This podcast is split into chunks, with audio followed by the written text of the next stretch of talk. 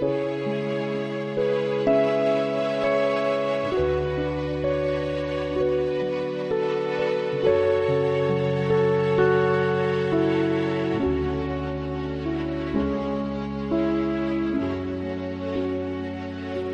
Dharma talk is on daily service. Today I would like to talk about our daily service in Nichiren Shu, our recitation of the sutra, and what it is all about. Perhaps some of you already know this, yet others do not.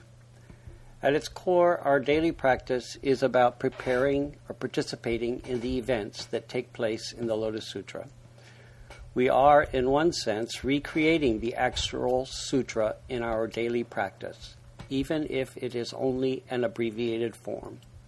The heart of our daily service is the recitation of some chapters from the sutra itself. So that is easy to see the connection to the Lotus Sutra. But what about some of the other things we do?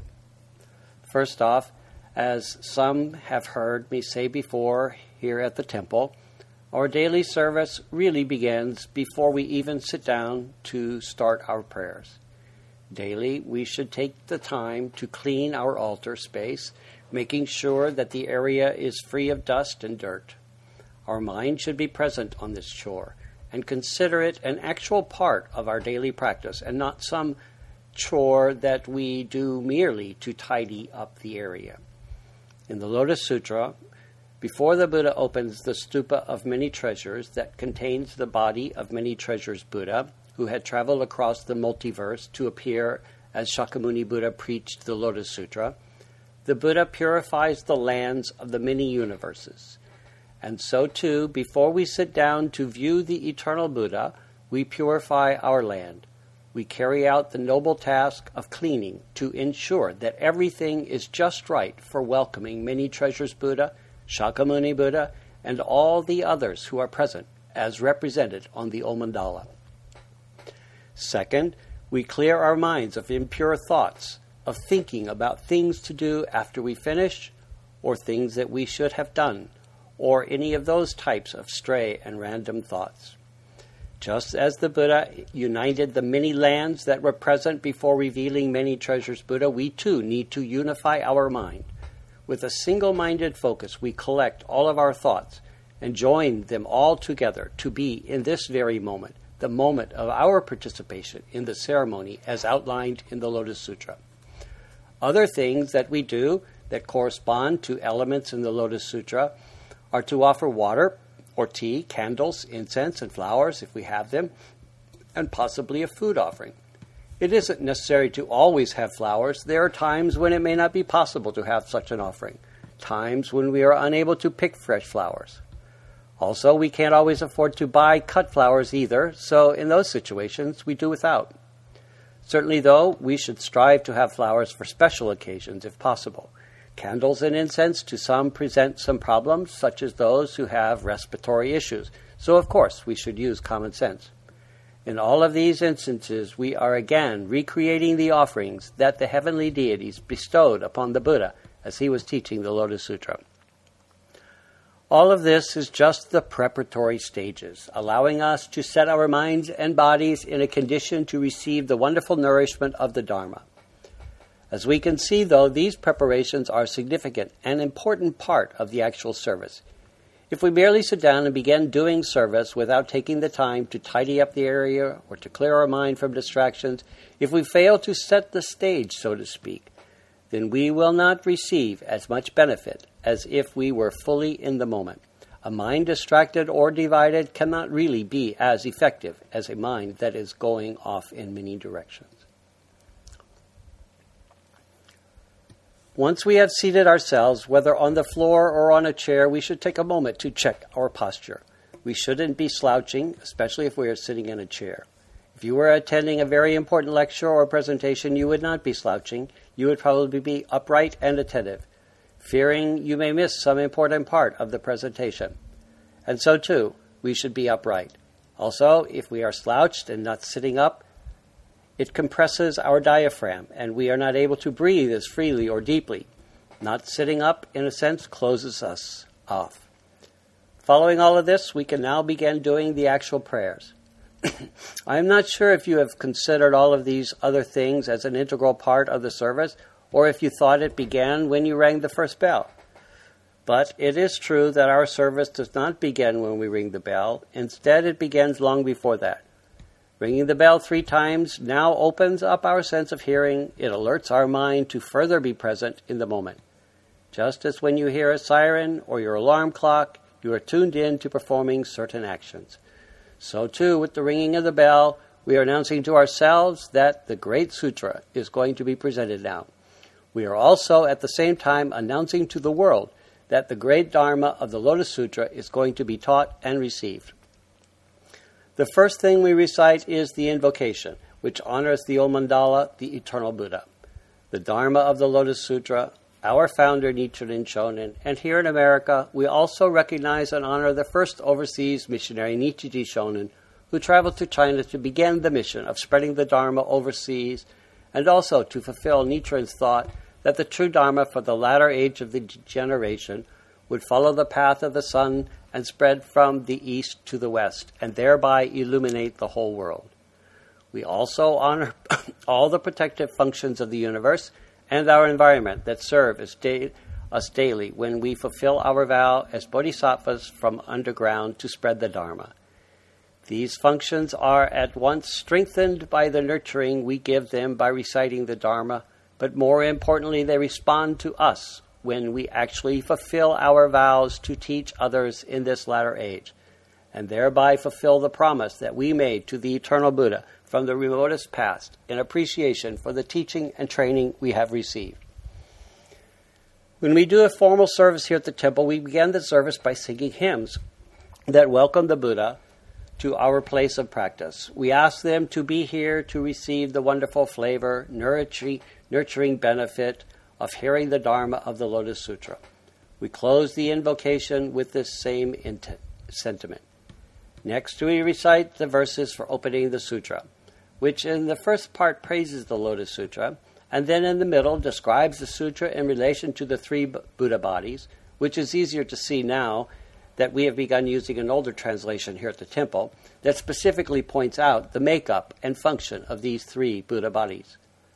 Finally, we talk about the wonderful benefit we receive from the Lotus Sutra, even if we are unable to comp- comprehend its full meaning, even if we reject it, even if we are clever in our interpretation of its passages. No matter what, we receive the benefit of the Dharma.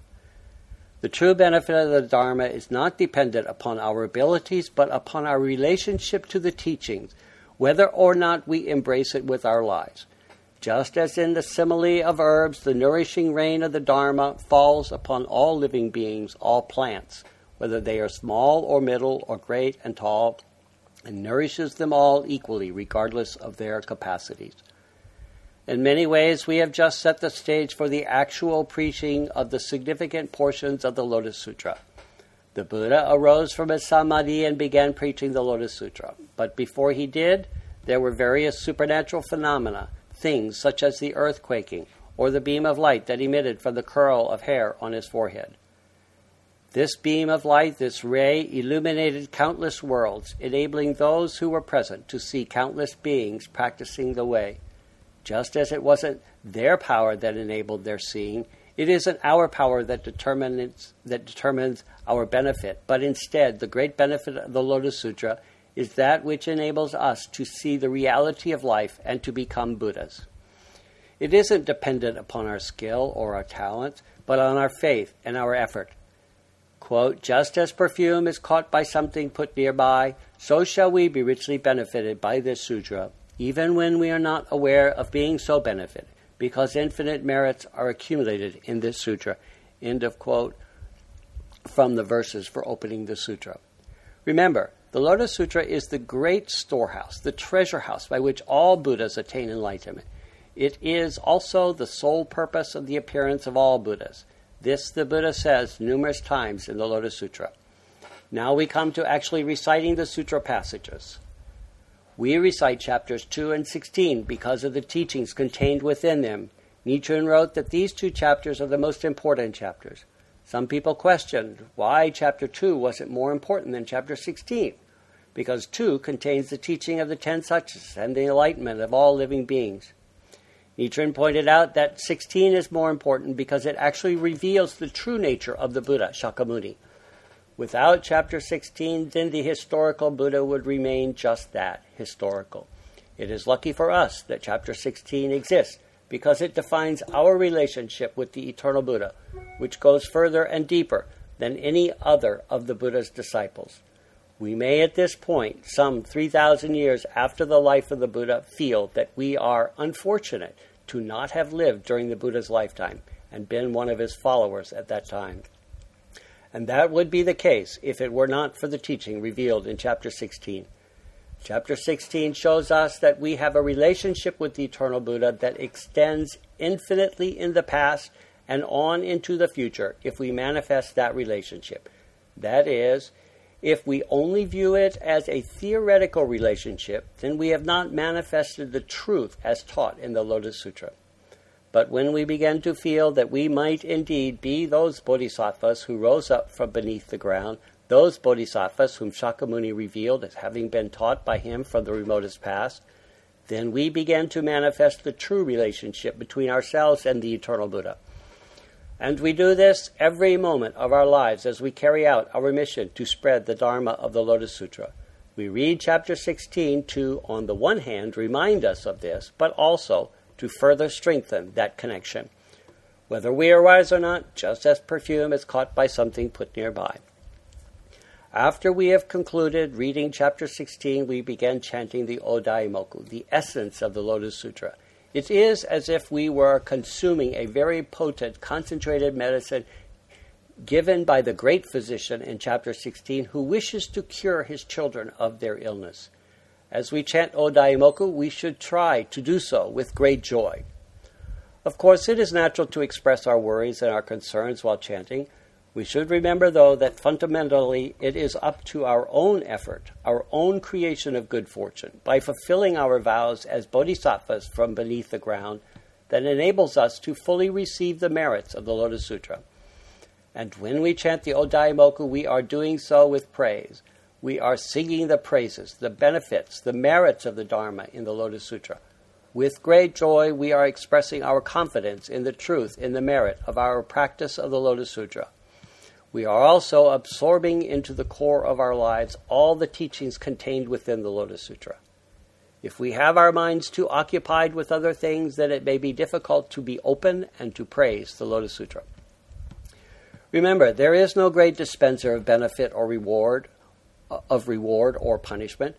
Our lives are the manifestation of the causes we make and the most important cause we can make to ensuring our own enlightenment and the enlightenment of countless others is through our praise of the Lotus Sutra. The Buddha talks about the many merits that will be accumulated to the person who merely praises the Lotus Sutra, even if they are 50 people removed from the one who receives the original benefit, they receive incalculable merit, thereby enabling them to create the cause for their own enlightenment. There is no direct promise of fortune or wealth or comfort in this life. While we may indeed receive such benefit, our sole aim and objective is to become enlightened. The Buddha naturally attracts the things in life he needs. Of course, it is hard to do, it is hard to believe, but as time goes on and our practice continues and our faith progresses, we can see the accumulation of great benefit and we can live with greater confidence in the future. So we then can move so we can then more freely offer praise and teach others with confidence. After chanting Odaimoku to our heart's content until we have satisfied our hunger for the Dharma, we offer prayers where we dedicate our merit to others, both as appreciation and also as a wish for peace and happiness in the world.